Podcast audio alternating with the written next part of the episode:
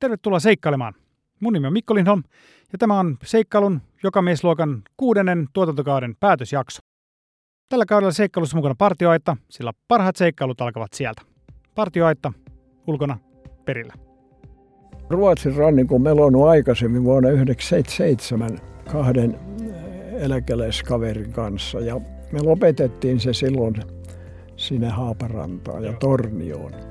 Ja siinä tuli sitten, kun ne kanootit piti saada, saada junaan, ja siinä oli omat hankaluutensa. Ja nyt sitten tässä jälkimmäisessäkin tapauksessa, niin kun mä saavuin Haaparantaan, niin mä ajattelin, että kaikkein helpoin tapa saada kajakki etelään on Melovassa. Tänään kuudennen kauden päätösjakson kunniaksi mulla on vieraana melontaneuvos Yrjö Lindruus. Yrjö on seikkailu jokamiesluokan vieraslistan senioreimmasta päästä, sillä hän täyttää tänä vuonna pyöreät 90 vuotta. Jostain huolimatta Yrjö on viime vuosia asti melonut aktiivisesti ja on loistava esimerkki siitä, miten aktiivinen elämäntapa ja positiivinen asenne mahdollistaa seikkailemisen ja rakkaiden lajien harrastamisen vielä varttuneemmallakin iällä. Yrjö innostui melonnasta vasta 50 korvilla ja pisimmät seikkailunsa hän on tehnyt vasta eläkkeelle jäätyään omien sanojensa mukaan, koska silloin oli vähän enemmän aikaa käytössä. Yrjöllä riittäisi tarinat kerrottavaksi vaikka kuinka paljon, sillä hän on ehtinyt meloa viidellä eri mantereella ja Itämerta ristiin rastiin Tukholmasta Helsinkiin ja takas Helsingistä Tallinnaan tai Eestiin 22 kertaa. Ruotsin rannikko, Suomen rannikko, Lübeckistä Helsinkiin, siis aivan mielettömästi kokemusta merimelonnasta. Ja mua kiinnostikin tietää, miten retkeily on muuttunut 40 vuoden aikana ja mitä vinkkejä Jyrillä on antaa tällaiselle mun kaltaiselle nuorelle sunnuntaimelojalle. Tervetuloa seikkailuun jokamiesluokkaan, Yrjö Lindruus. Kiitos. Mahtavaa, että pääsit vieraaksi. Mä, tota, mä oon itse harrastanut melontaa, no en ihan yhtä pitkään kuin sinä, mennään siihen hetken päästä, mutta kumminkin aika pitkään ja rakastan melontaa niin kuin lajina ja mä tässä, tää on nyt 43. jakso, kun mä teen tätä seikkailu joka, joka luokka podcastia ja mä aloin miettiä, että mulla on ollut itse asiassa vain yksi meloja tässä vieraana. Ja sitten mä aloin, no nyt mä haluan tähän keväällä jonkun melonta-vieraan. Ja ei tarttunut kauhean kaukaa etsiä. Me ollaan samassa melontaseurassa Helsingin melaveikoissa. Niin missä vaiheessa itse innostuit melonnasta? No sanotaan nyt niin, että tuossa kyllähän mä aina olen ollut vähintään sunnuntailenkkeliä ja sunnuntai-hiihtäjä ja varsinkin hiihdosta tykännyt aina lapsesta lukien, mutta tuossa sanotaan alle neljäkymppisenä mä vähän vakavammin rupesin ajattelemaan, että pitäisi hidastaa tätä väistämätöntä ruumiin rappeutumista. Ja rupesin vähän aktiivisemmin urheilemaan, jos niin voi sanoa. Ja, ja siihen tuli sitten aika paljon tota hiihtoa, pirkahiihdot, ja, joka on 90 kilometriä, Finlandia hiihdot, YM ja, ja, tuota, ja hölkkä. Mulla oli tämmöinen elämässäni tämmöinen hölkkävaihe. Niin, niin. että, että aika säännöllisesti hölkkäsin ja sitten mun yksi työkaveri, joka myös harrasti hölkkää, niin sanoi, että hän on lähdössä ensi syksynä. Keväällä sanoi siis, että hän on lähdössä ensi syksynä New Yorkin maratonille ja mä innostuin asiasta ja vähän lisäsin juoksuleikkien pituutta ja, ja siellä sitten oli tämmöinen viikon matka New Yorkiin, ja, jo, jo, jossa ohjelmassa oli myöskin tämä maraton. Aivan. No sitten mulle jossain vaiheessa tuli vähän polveen noita kierrukkavammoja ja mä sitten, sitten rupesin kokeilemaan tätä melontaa. Aivan. Ja mä olin silloin noin, noin 50, että mä oon niin kuin aika myöhäisheräinen meloja. Mutta mä innostuin siihen sitten, sitten tosissaan ja niin sanotusti hurahdin melontaan ja huomasin, että tähän on hirveän kivaa ja meloin paljon yksikseni ja sitten äh, esimerkiksi Merimelojat ryn järjestämällä retkellä oli sitten, melottiin Ahvenamaan ympäri ja Tukholmasta Turkuun ja, ja kaikkea tämmöistä jännää. Ja, ja se oli todella hieno, hieno harrastus. Ja mitä vuotta suunnilleen elettiin silloin, kun sä innostuit melomisesta? Se, niin oli, tosissaan? se oli 83. 83, joo. Mä täytin 50 sitten syyskuussa. Aivan. Niin. Joo, no melonta on varmaan lajina muuttunut aika paljon siitä, mitä se 80-luvulla tai Joo, 90-luvulla joo. oli, että kalusto on kehittynyt paljon. Ja, Joo. Ja varsinkin tämä retkimelonta, musta se on, se on hieno, hieno harrastus, että siinä liikutaan luonnossa ja jos on niin kuin retkue, siis on useamman hengen, niin siinä on sitä kivaa yhteisöllisyyttä sitten ja iltanuotiolla parannetaan maailmaa. no Ja, aivan. mutta et melo, meloako ryhmässä vai yksi tuli mieleen, että arkkitehti Matti Seppänen, joka me- meloi tää Suomen rannikon, niin hän Virolahdelta sitten sinne Tornioon, niin hän joutui sitten puolivälissä sitten keskeyttää ja palaamaan tänne Helsinkiin työasioiden vuoksi, niin tuota, kun hän oli porukassa melonnut sen alkuosaan, niin loppuosa hän meloi yksi ja hän sanoi, että se jälkimmäinen osa oli, niin oli parempi. Niin, niin.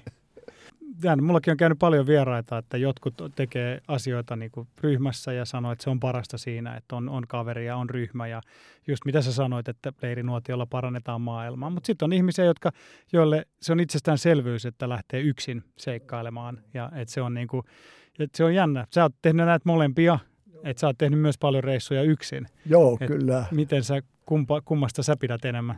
Kyllä mä sanoisin, että tuossa, varsinkin jos on joku pitempi retki, niin siinä yksin melonassa on kyllä omat hyvät puolensa. Hmm. Että ei ole sitten riippuvainen toisen aatoksista ja meininkeistä. Niin, aivan. Mutta mut se riippuu niin paljon, että jos on kiva, kiva kaveri tai kaverit, et, joilla se synkkaa keskenään, niin se on ihan ok. Sä toit ison määrän lehtileikkeitä. Täällä on ihan 90-luvun lopulta lähtien 2000-luvun alusta niin kun sun seikkailuista, seikkailuista. Mä voin vähän ottaa näistä valokuvia ja laittaa Instagramiin vaikka muutaman kuvan näytille. Kerro vähän sun niin, melontaa historiasta, että mitä kaikkia seikkailuja sä oot niin kuin ehtinyt tässä vuosien saatossa tehdä. Sä sanoit Ahvenanmaan kierron ja Turusta tai Tukholmasta Turkuun melonnaan, että tämmöisiä kumminkin tämmöisille sunnuntaimelojalle niin kuin meikäläinen, niin aika, Joo. aika pitkiä reissuja noikin, mutta sun uralle mahtuu vaikka mitä. Muistan silloin, kun mere, merimelojen porukan mukana melottiin, oliko se nyt Turusta Tukholmaan, niin joku sanoi, sanoi, että ei siihen Ruotsin lauttaa tarvita. ja, ja tuota, siinä, jos nyt ajatellaan Turku-Tukholma, niin siinä on se Turun saaristo, saaristomeri, Ahvenanmaan saaristo ja Tukholman saaristo. Ne on aivan upeita, upeita maisemia. Joo. Ja tuota, mä muistan varsinkin siellä Ahvenanmaan pohjoispuolella, kun siellä melottiin, niin oli valtava iso, aallo, iso aallokko siis. Ja se oli ihan jännä keikkua siellä aallokossa. Oliko tämä sun ensimmäinen tuommoinen niin kuin avomeri, avomeri No se oli, oli varmaan sitten Joo, näin, joo. näin juuri. Ja siitä, siitä innostus sitten Joo. syntyi. Ja se sanoit, ja että... sanotaan, meillä Melaveikolla on ollut esimerkiksi Helsingistä Tukholmaan melottu. Ja myöskin Melaveikot on järjestänyt tämän Tukholma-Helsinki-melonan. Joo. Ja sä oot ylittänyt Suomen läht- lahteen myös toiseen suuntaan, että sä oot Suomesta S- tuonne Eestiin, Eestiin mennyt monta sekä kertaa. että, sekä että, jo. Sanoit sä, että sä oot sen ylityksen tehnyt yhteensä 22 kertaa. Kyllä, pääasiassa porukassa. Ja mä niin kuin järjestikin niitä retkiä sitten, ja, mutta sitten jonkun kaverin kanssa ja kerran, kerran yksinkin sitten Tallinnasta Helsinkiin. Okei, yksin, wow. kun mä lähdin sieltä Tallinnasta sillä yksin melonalla, niin ne rajavartijat siinä sanoi, että, että he ei päästä mua melomaan turvalli, turvallisuuden takia. Niin, Ja Mä sitten selitin sitten, että mä osaan Eskimon pyörähdyksen. Mä olen vetänyt näitä retkiä tässä Suomenlahden yli ja, ja sillä ja ne lopulta sitten päästi mut lähtemään. okei. Oli hyvä sää onneksi. Niin, sitten niin. Ja, ja tota, oli, oli sitten aika kiva sen, sen pitkän yksin ylityksen jälkeen tulla sitten tänne kotimaiseman niin, saaristoon. Niin, tuttuun saariston suojaan, joo. Kuinka kauan se melonta kesti? Niin kuin... No se vähän vaihtelee kelistä, mutta kyllä se helposti semmoinen kymmenen tuntiakin menee siinä. Joo. No, muistan, kun kerran tämä yksimelonta tapahtui siis niin, että mä olin ostanut, ostanut sieltä Tallinnasta melontaliikkeestä kajakin, niin kuin meidän seuralle. Ja tuota, sitten kun mä rupesin siellä, kun täällä oli nämä rajavartijat, niin ne hoitaa nämä tullimuodollisuudet Joo. myöskin. Mä rupesin kaivaa sitten kuitteja ja muita esiin, niin se sanoi, että anna olla, että, että sä oot nähnyt niin ison vaivan tässä ylityksessä, että antaa olla. joo, joo. Aika muista. Miten sä tuommoiseen reissuun, niin kun, jos yksin lähtee tuommoista isoa ylitystä tekemään, niin miten sä niin kun, turvallisuuden otat no, huomioon siinä? siinä täytyy ensinnäkin katsoa näitä säätiedotuksia. Niin, totta kai, joo, joo. Ja tuota, no sitten mä sanoisin, että tämmöinen retkivarusteen varustettu kajakki, niin se on hyvin vakaa verrattuna tyhjään kajakkiin. Sillä pärjää kyllä aikamoisessa aalokossakin. Ja, ja sitten tietysti täytyy hallita nämä tuennot. Et se on niin kuin, kajakki on niin kuin trimaraani kolmirunkoalus. Aivan, niin, niin, että tavallaan se kajakin runko on vain yksi osa Joo. ja sitten se sun mela on niin ja, tavallaan Ja niin sitten se mela, kun se lyödään vetoon, niin se pitää, lyödään veteen, niin se pitää lyödä lappeellaan. Joo. Eikä näin. Niin, koska jos se lyö pystysuunnassa, niin se uppoo sinne veitsi voihin. Että, Joo. Joo. Joo, eli tuennat on semmoinen melontatekniikka, jossa niin kuin jos meloja horjahtaa, niin voi sillä melan Joo. lappeella niin lyödä veteen ja no niin se kuin tulee siitä sitten tukea. tottuneille melojalle vähän niin kuin vaistomaisesti nämä Joo. sitten nämä tuennot. Mutta ne ei ole kyllä kauhean helppoja tekniikoita opetella. Et mä oon tässä muutaman talven käynyt hallissa opettelemassa joo, näitä eri joo. Eskimopyörähdystä ja joo. tuentoja ja näitä, niin kyllä niitä saa niin kuin aika, aika paljon opetella, että ennen kuin ne tulee silleen selkä ytimestä, että ne sitten kun se tilanne tulee, niin Joo. Kun vaistomainen reaktiohan on se, että nostaa kädet pystyyn, ja, jolloin niin kuin melojan painopiste vaan nousee korkeammalle ja se Joo kaatumisen Nehän sanoo, että sitten kun meloja osaa eskemopyörähdyksen, niin hän ei sitä enää tarvitse, koska hän osaa sitten nämä tuennat. Aivan, niin just. Niin, että sillä samalla melan liikkeellä saa Joo. sitten niin käännettyä ennen kuin on ympäri. Tuolla pitkillä retkillä täytyy muistaa, että ei ole hyvä rasittaa itseään liikaa, että pitää myöskin pitää lepopäiviä. Aivan.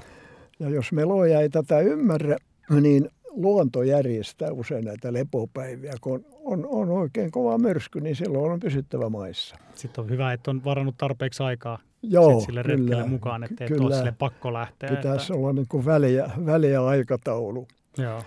Ja niin kuin mä sanoin tosiaan tuommoinen pitemmillä retkillä, niin äh, niitä varusteita ja muona ja kaikkea on niin paljon, että se on, se on todella vakaa se kajak.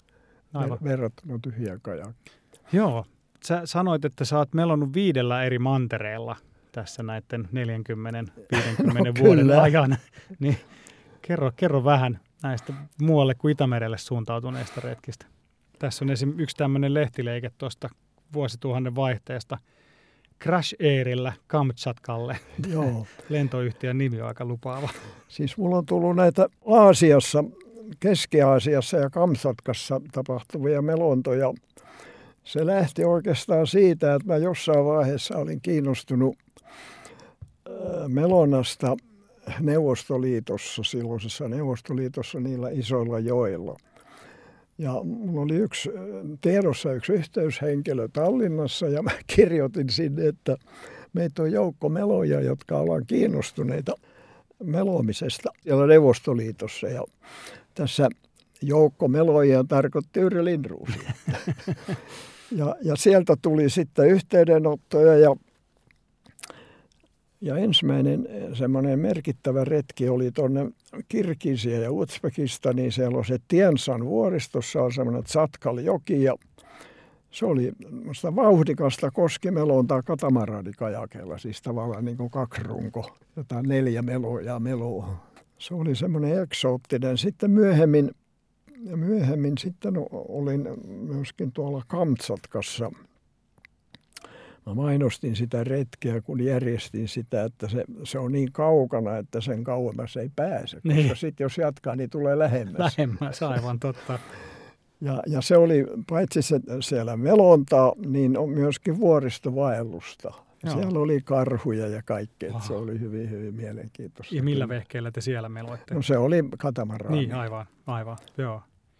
No, minkälaista oli järjestää reissu Neuvostoliittoon? Kaikki lennot ja kaikki oli hyvin halpoja. Verrattuna sitten kun myöhemmin tein, tein niin kuin Venäjän aikaa niin siellä oli jo niin kuin hinnat vähän toisenlaisia, niin siis lentohinnat. Ja...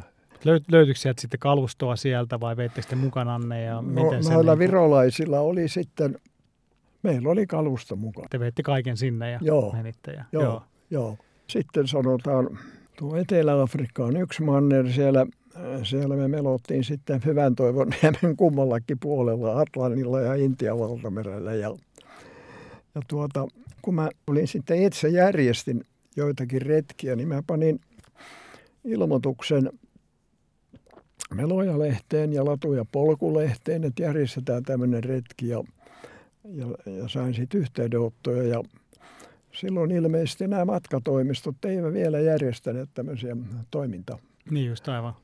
Joo. matkoja niinkään paljon, että aika mukavasti saatiin sitten osanottajia ja, ja tuota, tämä oli tämä Etelä-Afrikan melota yksi sellainen ja sitten oli tämä Etelä-Amerikassa siis, missä meillä oli koskimelontaa siellä Paranajoen sivujoilla. Ja siinä ei ollut pelkästään, kun nyt noin kauas menee, niin että pelkästään melois, niin me tutustuttiin sitten Buenos Airesiin ja argentinalaisen tangoon. Ja sitten siellä oli nämä Iguasuun putoukset ja kaikki, niin Joo, mitä jos sä vertaat niin kuin koskimelontaa ja merimelontaa, sä oot tehnyt niin erityyppisiä melontamuotoja, mm. niin kumpi, tai mikä, mikä niistä on sulle kaikista niin kuin läheisin? No, no tietysti tämä tavallinen merimelonta, tietysti sitä on tullut eniten harrastettua, mutta sitten ollaan käyty myöskin tuolla Kymijoen joella koskimelontaa harjoittelemassa ja sanotaan esimerkiksi kun melottiin, oli tämä Arctic Canoe sieltä Kilpisjärveltä Tornioon, niin siinähän oli kymmeniä koskia matkan varrella. Ja se, että oltiin käyty aikaisemmin harjoittelemassa koskimelontaa, niin se sitten sujui, sujui että en, en sitten sattunut kaatumaakaan kertaakaan. Niin just aivan, joo, joo. Ja tuota, no sitten tämä, jos tuossa on tuo Australiassa, kun melottiin, niin tota, sinne mä jouduin sitä kautta, että kaverit houkutteli mut mukaan tähän maratonmelonan maailmanmestaruuskisoihin ja tähän ikämiesten yli 7-vuotisten sarjaamme. Ja mä satuin sitten voittamaankin siellä sitten. Ja, ja sitten oli toinen, oli Ranskassa tämmöinen Maratomelonan MM-kisat, jossa oli myöskin ikämiehille oma sarjansa ja pärjäsin sitten sielläkin kyllä. Ja tämä oli siis, sä olit jo yli 70-vuotias silloin? Joo, Joo. yli wow. 70 Okei, viidellä eri mantereella. Joo, Joo. Et kyllä mä sanoisin, että parhaimmat ja vaativimmat melontaretket mä oon tehnyt eläkeiässä. Silloin kun jäin eläkkeelle, mulla oli aikaa enemmän niin kuin pitemmillekin retkille. Aivan, joo. Joo. No toi on kyllä hyvä, hyvä vinkki kaikille kuulijoille, että kannattaa, tai siis kannattaa, ei kai se mikään valinta, on se varmasti osiltaan valintakin, että pysyy hyvässä kunnossa ja niin kuin jatkaa urheilua niin pitkään, että tavallaan sitten kun jää eläkkeelle ja on aikaa, niin on siinä kunnossa, että tavallaan Joo, voi kyllä tehdä se varmaan pitää paikkansa, kun sanotaan, että liike on lääke. Niin, no sä oot kyllä hyvä esimerkki siitä. Joo, niin eläkkeelle jää, jää, jäännin jälkeen sä tosiaan sanoit, että sulla oli aikaa, aikaa melo vähän, pitem, vähän pitempiä retkiä. Joo. niin tässä muutama Meloja-lehden artikkeli sulla mukana. Eli tässä on Lyypekistä Helsinkiin ja sitten sä olit kiertänyt Ruotsin rannikon ja Suomen rannikon Joo. putkeen. Nämä oli varmaan nämä sun kaksi pisintä Joo, niin kyllä. yhtä jaksosta. Eli tuota, tämä Ruotsin rannikon melonta plus jatkeena Suomen rannikon melonta, niin se oli mulla semmoinen seitsemänvuotis juhlaretki. Kun okay. mä, mä täytin, täytin seitsemän vuotta tuota retken aikana ja sehän alkaa sieltä Oslon eteläpuolelta, missä on tuo Ruotsin ja Norjan raja ja kiertää sitten Tanskan salmien kautta Tukholman saaristo ja sitten sinne Haaparantaan asti. Ja sitten siitä sitten Suomen rannikkoa Virolahdelle, niin kuin Venäjän rajalle ja sitten takaisin Helsinkiin. Et siinä tuli varmaan yli sata yötä vietettyä teltassa. Aika muista. Huhhuh. Kuinka kauan siihen meni yhteensä aikaa? No kun se on semmoinen 3000 kilometriä vähän yli, niin kyllä siinä taisi mennä kolme kuukautta. Niin, joo. joo. Oliko sulla alkuperin, alkuperin suunnitelma, että se melot on koko matkan vai? Joo, sulla? kyllä. Joo. Nimittäin mä olin sen Ruotsin rannikon melonut aikaisemmin vuonna 1977 kahden eläkeläiskaverin kanssa ja me lopetettiin se silloin sinne Haaparantaan ja Tornioon. Ja siinä tuli sitten, kun ne kanootit piti saada, saada junaan, niin sitten kun se meidän juna tuli, niin siinä oli semmoinen konduktöörivaunu, että siihen ei se teltta, so, ei kun kajakki sopii. Ai jaa.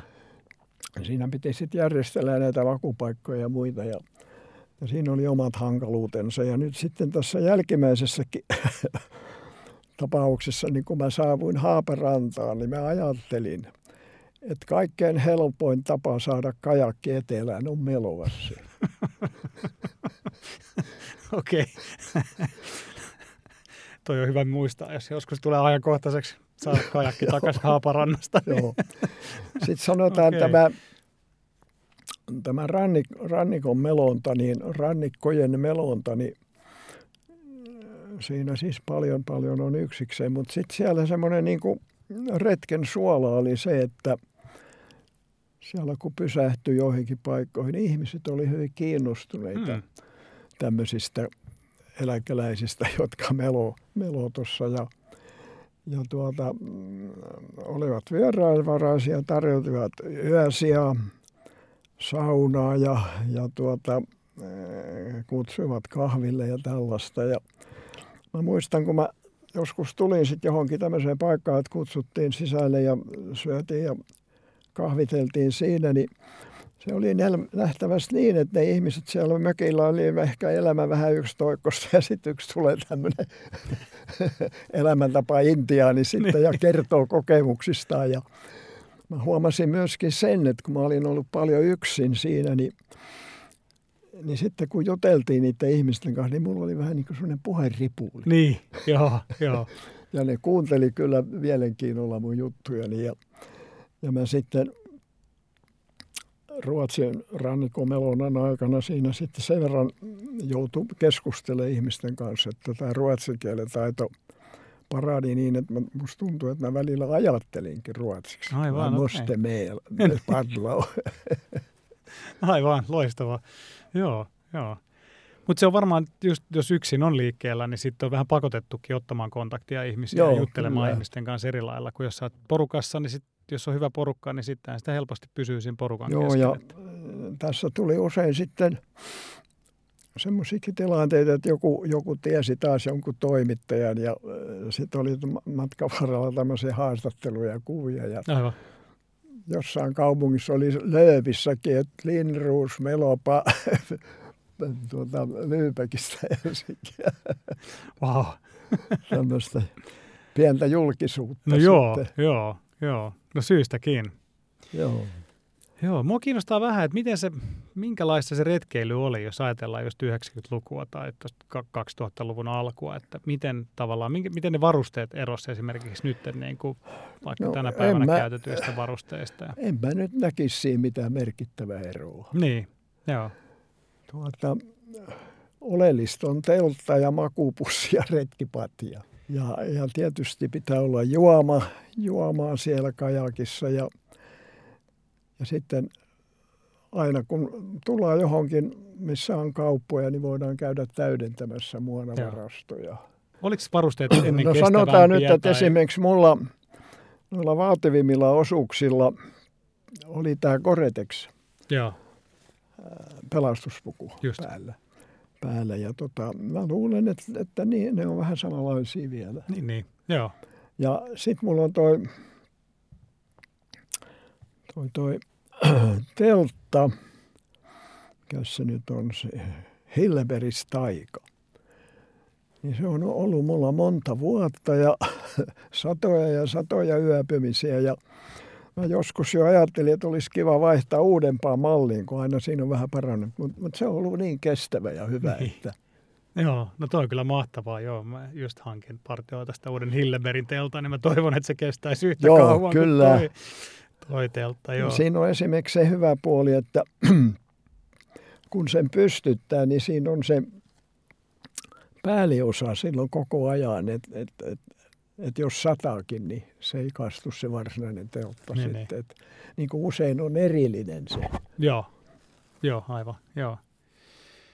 Mitä kun sä sanoit, että se on kestänyt sulla useamman vuoden, niin muistatko, koska sä oot ostanut sen, että kuinka monesta vuodesta puhutaan? Ihan mielenkiintoista.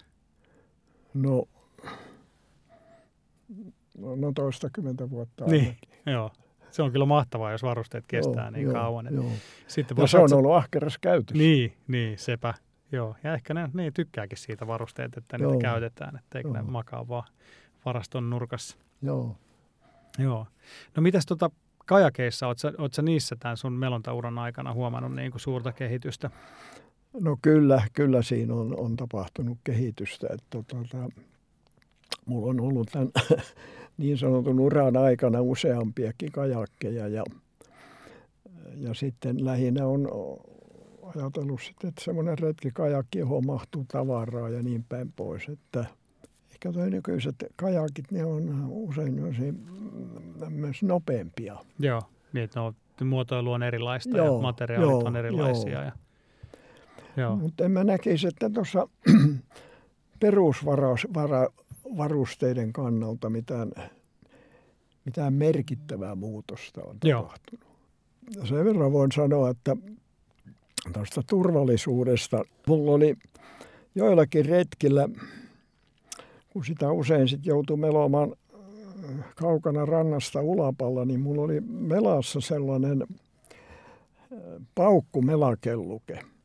Että jos mä sitten vaikka kaadun tai muuta, niin mä, mä tuota, vedin narusta, niin se paukku täytti ilmalla sen Joo. sen kellukkeen ja mun ei tarvinnut tulla kajakista pois, vaan kun melakellakkeen avulla, niin se, se Eskimo pyörähdys kyllä onnistuu. Niin, niin että se, on paljon, se antaa tukea sen verran, että Joo. se käännöksen tekeminen on helpompi. Joo, sitten. kun se tietää, että painaa sitä vaan. Joo, että se toi sitten semmoista niinku itsevarmuutta tai Niin, mä en onneksi siihen, että... tarvinnut sitä.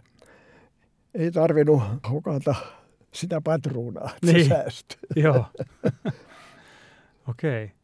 No sattuiko sillä, jos puhutaan tästä Ruotsin ja, Ruotsin ja Suomen rannikon melonnasta, se oli vuonna 2003. Kolme, joo. joo. Niin sattuiko sulla semmoisia tilanteita sillä, että, että niin kuin vaarallisia tilanteita tai semmoisia, että sä no en mä, en mä pahemmin liikkeellä. muista. Mä kyllä jouduin välillä aikamoiseen aallokkoon, iso aallokko ja tämmöistä. Niin, Joo. Mutta niin kuin sanoin, se lastattu kajakki aika vapaa, vakaa, niin, niin ei siinä mitään. Kun multa on kysytty, että oliko sinulla jotain vaikeuksia siellä matkalla, niin mä sanoin, että joo, Skoonessa mulla oli kielivaikeuksia.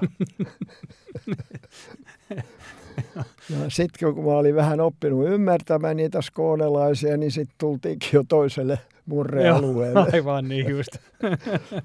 joo, joo. Minkälaista se Ruotsin länsirannikko on? Se on en ole, mä en ole siellä käynyt, mutta on kuullut, että se on tosi kaunista paikkaa. Siellä on hienoja just vaelluskohteitakin. Niin Joo, kyllä se, se on. Sieltä mennään niin kuin Göteborgin ohi ja sieltä. Mutta siellä on aikamoisia alkoja, kun se on Skagerrak ja Kattogat, missä tulee Pohjanmereltä sitten. Joo. Ja, ja tuota, sitten siinä Öresundissa tai Ju, Juutinrauma, se Ruotsin etelä- ja Tanskan välinen osa, niin siinä on välillä semmoisia vastavirtauksia sitten. Että. Niin aivan. Niin, niin, että siinä saa tosissaan meloa, että pääsee joo, eteenpäin. Edes. Joo, joo, joo. joo, joo.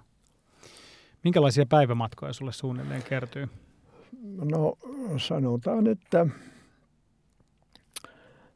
25-50. Niin just.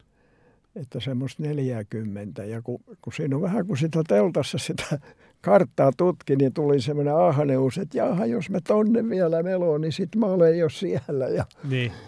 ja ehkä vähän turhaakin sitten rasitti itseään sillä, että mutta esimerkiksi yhtenä päivänä tuli semmoinen 70 kilometriä, että tota, ei, ei se varmaan viisasta ollut, mutta siinä on vähän siinä matkan teossa semmoinen ahneus sitten. Niin, niin, niin. Pääsen vielä tonne. Ja... Aivan, niin, niin. Siellä odottaa jotain tankkauspaikka tai, tai jos on hyvä keli, niin silloinhan sitä mielellä etenee paljon ja Joo. sitten pitää tietää, jos on pari huonoa päivää tulossa, niin Joo. pitää taukoa sitten. Sitten siinä semmoinenkin jäänyt mieleen, että kun yhtenä iltana ilmestyin sitten, tai etsittiin niin semmoista rantautumispaikkaa ja oli vähän huono keli ja sato, niin noustiin maihin ja siinä oli semmoinen nurmikko ja siellä etämpänä oli se kesämökki tai ja. huvila. Ja menin sitten sinne ja selitin, että olen tässä melontaretkellä ja kysyisin, että, että voisinko niin kuin leiriytyä tuohon rantaan yhdeksi yöksi ne oikeastaan vastasi, että ei, ei, se ei käy, että on niin huono ilma, että me järjestämme teille sisämajoituksen. ja sitten iltapalaa nautittiin ja, ja aamu, aamupalaa myöskin ja, ja oikein tavallaan ystävystyin heidän kanssaan. Että oli myöhemmin ihan sähköpostikirjeenvaihdossakin heidän kanssaan. Ja sitten tuolla Etelä-Ruotsin rannikolla tai Kaakkosrannikolla niin yhdessä satamassa sitten, niin siellä oli näitä purjeveneitä myöskin, niin tota, ne tuli sitten vähän kyselemään ja kattelee ja, ja tämä pariskunta ne kutsui meidät sitten sinne, sinne veneeseen. Aivan. Tarjosi oikein kunnon ruuat ja juomat ja he oli, ne oli muistaakseni sveitsiläisiä ja sanoi, että he oli myyneet asuntonsa ja hankkineet purjeveneen ja he kiertää nyt sitten ympäri maailmaa ja pysähtyy aina ja sitten tutustuu paikkakuntaan. Niin just. Oi vitsi, kuulostaa upealta sekin. Joo. Kuulostaa tosi mielenkiintoiselta toi, kuinka paljon tuommoisia ihmistapaamisia tuommoisella yksin, yksin reissulla tulee. Miten niin kuin Suomen ja Ruotsin rannikot erot toisistaan? Onhan se tietysti tämä Ruotsin rannikon melonta sellainen monipuolisemmat melontamaastot. Tuleeko sulla tuommoisella pitkällä reissulla, niin muistat sä, että tuliko sulle niin kuin, kävikö aika pitkäksi tai oliko se niin kuin tylsää koskaan? En mä tiedä. Siinä oli, se muodosti se, kun sä istut kajakissa ja meillä on siinä on se oma minimaailmansa siinä. Niin. siinä ja tota, koko ajan on se etenemisen meininki ja rantautumiset ja kaikki, niin ei siinä oikeastaan niin kuin tylsäksi tuossa Ja sitten tuo just, että, että siellä on mahdollisuus tavata sitten kuitenkin ihmisiä, jotka niin. on ystävällisiä. Joo. Ja... Kerro vähän siitä minimaailmasta. Minkälaiselta se maailma näyttäytyy No mä sanoisin ensinnäkin niin, että, että tämmöinen retkellä tämmöinen kajakki, jossa on kaikki tarpeelliset varusteet, niin tuota, siinä tulee semmoinen olo, että tässä on kaikki, mitä ihminen tarvitsee. Niin, joo. Mielekkään elämän kannalta. Ja sitten se melonta liike, se on semmoinen mukava rytmi siinä ja sitten vaihtelee tämä keli ja maisemat vaihtelee ja ei se yksitoikkoiseksi käy. Niin, niin, joo, ei varmasti. Että ne tulee sitten pienistä asioista ne joo, liikkeet. Joo. Mulle kävi hauska semmoinen viime kesänä, mä meillä on purjevene, me purjehditaan kesäsi aika paljon. Se on valitettavasti vaikuttanut mun melonta, melonta-aikaa, että mulla ei ole niin paljon ollut aikaa meloa nyt, mutta me oltiin viime, viikon, viime vuonna varmaan viisi viikkoa veneellä ja sitten heti sen jälkeen mä, mä lähdin viikon melontareissulle ja sitten se oli jännä se keinutus, kun purjeveneessä on semmoista isompaa, niin kuin, että, niin. että sitten kun tulee maihin, niin tuntuu, että niin kuin huone heiluu Joo. tälleen ympäriinsä. Mutta kajakissa, kun on ollut pari päivää kajakin kyydissä ja sitten kun menee telttaan ja laittaa silmät kiinni, niin se liike on paljon semmoista pienempää. Että se Joo, on semmoista ihan semmoinen niin kuin pieni, semmoinen, että vähän heiluttaisi peppua tuolilla koko aika. Että siinä on semmoinen, että se oli tosi jännä havaita se, että, että kun siinä on niin kuin jokaisen aallon niin kuin mukana menee. Joo, se on hyvin mie- miellyttävää siellä maata teltassa tunteessa joo, keinumisen. Joo, joo, ja se oli hassua, kun se oli ihan eri rytmi siinä liikkeessä joo, kuin purjeveneessä joo, olemisen jälkeen. Joo, mä muistan, se oli tuossa, se oli se ensimmäinen Ruotsin rannikon meluntamis vuonna 1997, kun mä kahden kaverin kanssa meluttiin se. Me sitten jouduttiin semmoiseen valtavan ison aallokkoon, että oli kuin hautoja ne aaltojen välit ja, ja se oli tavallaan, ja muista sitten oli yksi semmoinen Reijo Maisonlahti oli mukana ja hän ei ehkä ollut niin kokenut, niin se, siellä perässä uusi, että tämä on liikaa minulle. Ja minä, minä purskahdin nauramaan sinne. Okei. Mitä tuommoisessa aallokossa voi tehdä sitten, jos niin kuin keli muuttuu tuommoiseksi, että huomaa, että on semmoisessa niin kuin, että on liikaa, on liikaa minulle. Mitä siinä voi tehdä sitten kajakin kanssa? No kyllä kai siinä täytyy yrittää sitten vähän katsoa sitä rannikkoa ja mm, päästä pois siitä alkosta. Niin. Siis vähän suojaisempaan. Joo. Mutta mitä tuommoista, no rannikkoja pitkinhän siinä melotaan, mutta kumminkin siellä on pitkiä pätkiä, jotka on niin kuin aika suojattomia. Joo. Niin, niin mitä sitten, jos keli yltyy tolleen pahaksi, niin onko siinä sitten – No kyllä kai siinä sitten pyritään vähän niin kuin lähemmäs maata. Niin, että sitten jos jotain käy, niin on ainakin lyhyt matka rantaan Joo, sitten. joo. Joo. Ja sitten jos on useampi meloja, niin se on siinä mielessä turvallisempaa, että tämmöiset reskutus- eli pelastautumishommat sujuu paremmin. Että se uimari voidaan auttaa siihen kajakkiinsa sitten. Joo, joo niin. että toinen pari tai jopa kaksi henkilöä auttaa Joo, siinä, joo niin... ja, ja sitä melojat yleensä harjoitteleekin joo, näitä, joo. näitä pelastustilanteita. Että mäkin olen pelastanut useamman ihmisen. joo, mä itsekin joutunut pelastetuksi. joo. Niin, kai se on semmoinen, että pitkään meloa, niin sitä kaatumista ei voi välttää, että, että se kuuluu siihen, että, että osaa kaatua ja osaa nousta takaisin kajakkiin yksin tai, yksin tai tietenkin ryhmässä on helpompi. Joo. No tota, niin, no näistä pitkistä retkistä on jo muutama vuosi aikaa, mutta se melot edelleen niin kuin aktiivisesti. Me, olikohan se pari vuotta sitten, oli Melaveikkojen retki, jolla mä olin mukana kanssa. Me lähdettiin sinne Joo. samaan aikaan no Nyt on niin, että mulla oli tuossa muutama vuosi sitten, oli tuossa vähän kertäjäkalvosimen kanssa vaikeuksia, että mä silloin kun me sinne Hankon suuntaan oltiin, niin se rupesi vaivaamaan mua Joo. sitten. Ja mä mä jäin tuota sitten siinä maihin ja yövyin siinä ja se sai levätä se olkapää, niin mä sitten siitä rauhassa meloin kotiin päin. Että tota, mutta nyt, nyt on tullut valitettavasti se, että melonta sujuu tosi vähän hitaammin kuin nuorempana ja, ja, ja mä pääsen kajakkiin, mutta sieltä kajakkin istunaukosta poistuminen – se on vähän vaikeaa. Ja sitten kun pääsee siihen rantaan, niin sitten tasapaino on vähän heikentynyt, saattaa horjattaa. Että siinä on tämmöisiä. Joo. Että se melonta tulee jäämään vähän vähäisemmäksi kyllä. Niin, nyt. joo. mä täytän tuossa kohta 90, niin mä joudun aika paljon antamaan itselleni anteeksi. Joo, on se kyllä uskomatonta, että sä aktiivisesti vielä, tai noin aktiivisesti harrastat kaikkea ulkoilua ja liikuntaa, Joo. että Kyllä, sä oot... Kyllä se toisaalta sitten niin kuin mä muistan lapsena kuulin semmoisen viisauden, jota en silloin ymmärtänyt, mutta nyt, että jos se ihminen elämässä muuta opi, niin oppii hiljaa kävelemään, niin kyllä se koskee kävelyä, pyöräilyä ja melontaa ja hiihtoakin tämä sääntö. Niin.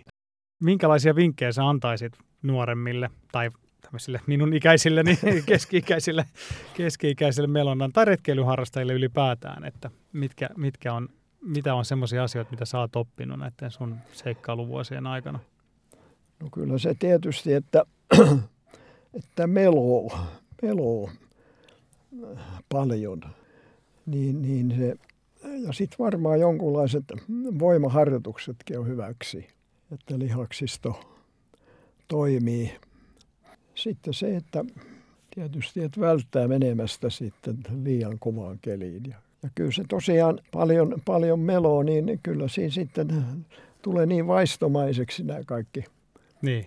liikkeet, että ei, ei sillä pahasti pääse horjumaan. Ja, ja sanoisin vielä, että tuosta koskimelonnasta oli kyllä hyötyä sitten, kun siinä on jatkuvaa turbulenssia, niin, niin siitä, että koski, on harrastanut koskimelontaa ja pärjännyt siinä, niin siitä on hyötyä sitten merimelonan aallokossakin sitten.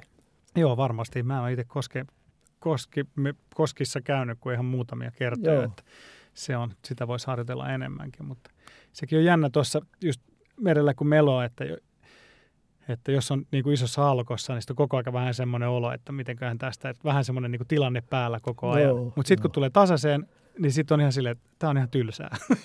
että nyt takaisin tonne, missä on vähän actionia. Että, että se vaihtelee tosi paljon.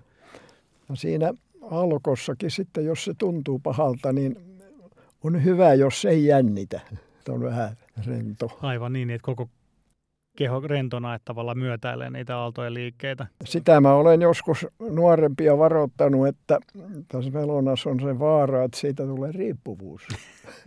niin. No mutta se on, se on hyvä riippuvuus, on niitä huonompiakin riippuvuuksia. Joo, kyllä, se on positiivinen riippuvuus. Ja sitten mä tuossa sanoin, että on tota hiihtoakin tullut harrastettua, niin, niin mä sanoisin, että hiihtoharrastus, se, se tukee sitten melontaa ja, ja päinvastoin. Niin kun mä muistan, että Melaveiko Tarryn puheenjohtaja Risto Lehtinen, entinen valmentaja, Melonan valmentaja, sanoi, että melonat, melojat tehdään talvella. Et kun on talvella hiihtänyt ja, ja muuta kuntoilua harrastanut, niin sitten melontakin sujuu heti. Joo, toi, toi on hyvä vinkki. Joo. Mä oon itse aloittanut nyt melontakauden, käynyt muutaman kerran melomassa tuossa ja tuntuu, että koko kroppa aivan, aivan jumissa, kun joo, pitkän tauon joo. jälkeen taas lähti tuonne repimään. Näin on. Minkälaisia retkeilyvinkkejä? Sä sanoit, että sä oot aika monia satoja öitä teltassa viettänyt, niin joo. onko sulla jotain? No siinä tulee, siinä on jonkunlainen rytmi siis, jos ajatellaan näin, että sä tulet maihin, puraat osittain kajakkia ja sitten – pystytä teltan, joka sekin sitten alkaa sujua aina nopeammin, kun sitä on harjoitellut. Ja sitten, sitten se makupussi siellä sinne telttaan ja niin, niin sitten aamulla, kun lähdetään kaikki samaa, mutta päinvastaisessa järjestyksessä. Aivan. Joo. No se varmaan tuollaisella pitkällä reissulla alkaa sujuu sitten joo, nopeammin joo, ja nopeammin, kyllä. Siitä tulee rutiini. Että se, se koti, nousee pystyyn aika, aika nopeasti. Kelissä kuin kelissä. Niin, niin. Joo. No mitä tota, minkälaisia ruokia sä oot tykännyt syödä tuommoisilla pitkillä reissuilla? Onko sulla jotain erikoisuuksia? No se on aika, aika lailla samanlaista, että aamuisin on yleensä joku mysli tai joku muu sellainen. Ja, ja, ja päivällä, päivätauolla usein on sitten vaan voi, voi leipää ja jotain muuta. Että ei sitä välttämättä sitä trangia keitintä, keitintä kaiveta esille ja sitten illalla sitten tehdään se varsinainen ateria. Ja tuota, mä nyt sitten kun on ollut suurin osa elämästäni kasvissyöjä, niin tuota, pärjännyt sillä ihan, ihan hyvin kylläkin. Minkälaisia oletko itse valmistanut tai kuivannut ruokia vai oletko No kyllä mä oon jonkun verran vai? kuivannutkin ruokia ja tota, Sitähän on nykyisin saatavissa hyvin näissä pusseissa näitä retkimuoneja. Joo. Se kuvaa kaataa kuumaan veteen. Ja, niin, niin. Joo. Ja muistan, muistan kerran, kun mulla oli sitten Ruotsin rannikolla, niin tuota, oli sitten jo eväät, eväät vähän vähissä. Ja mä muistan, että tuli yhteen saareen, niin sieltä kalastajalta ostin siltä leipääkin. Ja, ja tota, sitten mä sanoin, että siellä on, olen, on sitten täydentänyt ateriaani voikukan lehdillä ja muilla. Ja sitten yksi kaveri viestitti mulle, kun tekstiviestillä olin yhteydessä, että kun Lyyrä katso sinne voikukalehden alapuolella, siellä on, siellä on etäneitä, etänoita, jotka on oikein ravitsevia. mahtavaa. Joo, hei, kiitos, kiitos tästä keskustelusta. Tämä oli todella inspiroivaa ja niin kuin, sä oot kyllä elävä esimerkki siitä, että pitää nauttia retkeilystä ja seikkailusta ihan niin paljon kuin vaan mahdollista. Joo, kyllä siinä on ollut elämyksiä ja tuonut vähän uusia ulottuvuuksiakin. Niin, joo, elämään. varmasti. Kotimaassa on, on kyllä erittäin hyvät melontaolosuhteet, mutta sitten olen myöskin tuolla eri puolilla maailmaa melonnut myöskin, että se on oma, jos sun, Jos sun pitäisi sanoa muutama suosikkipaikka, retkikohde Suomesta, niin mitä sä, mitä sä nimeisit? Kyllä mä sanoisin, että ihan tuo Torun saaristo on, sieltä löytyy kyllä. Joo, niin, komeita seutua. Ja sinnehän pääsee vaikka lautalla ja pyörällä, jos ei, joo, niin kuin, joo. Jos ei melonta, melonta ole ja vielä tietysti Saima, Saima on aivan, aivan hieno myöskin. Joo. Joo, loistavaa. Hei, kiitos, kiitos tästä haastattelusta. Ja, Mitä, kiitos joo, Ja hyviä, hyviä retkiä vielä kiitos, kiitos. tulevalle kesälle. Kiitos vielä kerran Yrjö ja kiitos kaikille teille kuulijoille, että olitte mukana tälläkin kaudella.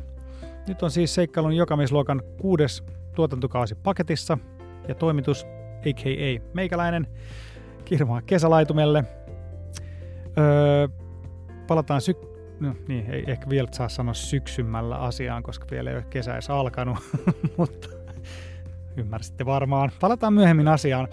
Laittakaa tota palautetta tulemaan Instassa ja ö, jos teillä on hyviä vinkkejä seikkailijoista, seikkailuista, jota te haluaisitte kuulla seikkailu jokamiesluokassa, niin tota, laittakaa mulle viestiä siitä. Ja kiitos partioaitalle, että olitte mukana seikkailemassa meidän kanssa tällä kaudella. Ja toivottavasti tämän kauden jaksojen pohjalta innostutte suunnittelemaan omaa seuraavaa seikkailuanne. Ja jos sitä suunnitellessa varustehankinnat tulee ajankohtaiseksi, niin suosittelen kääntymään partioaitan asiantuntevien myyjien puoleen. Sieltä saa loistavia vinkkejä retkeilyyn.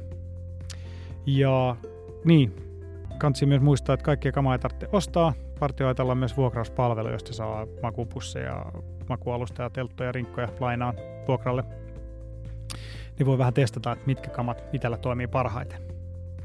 Hei, hauskaa kesää kaikille palataan asiaan syssymällä. Ensi kerralla uudet seikkailut siihen asti. Seikkailemisiin. Jakso.fi